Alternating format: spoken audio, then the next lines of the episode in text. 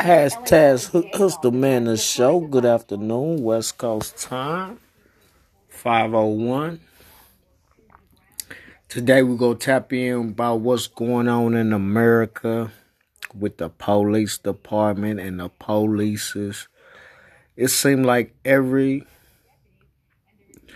time the police come in contact with a citizen or a homeless person, or a person that don't follow their instructions, they end up getting killed. Why is that? Because at the end of the day, the police is above the law. So nothing will never happen to a police that harm a citizen.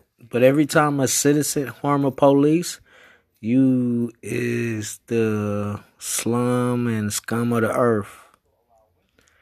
But police harm citizens every day. Seem like just every day I wake up, all I'm seeing is police brutality. And then people saying that they do not need to defund the police. Why?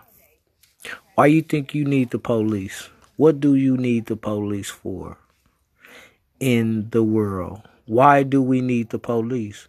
Why do we need to pay someone to serve and protect us, but at the same token, they'll turn around and harm us.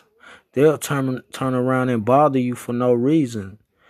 They'll turn around and don't fight crime.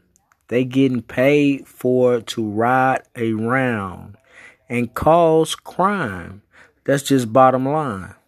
The police is the biggest gang in America.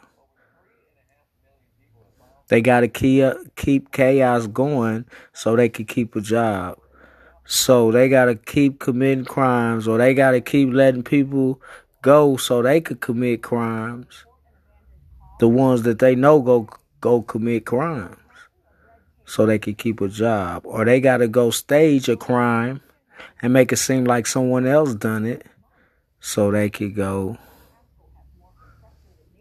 play like they fighting crime. Wake up, people.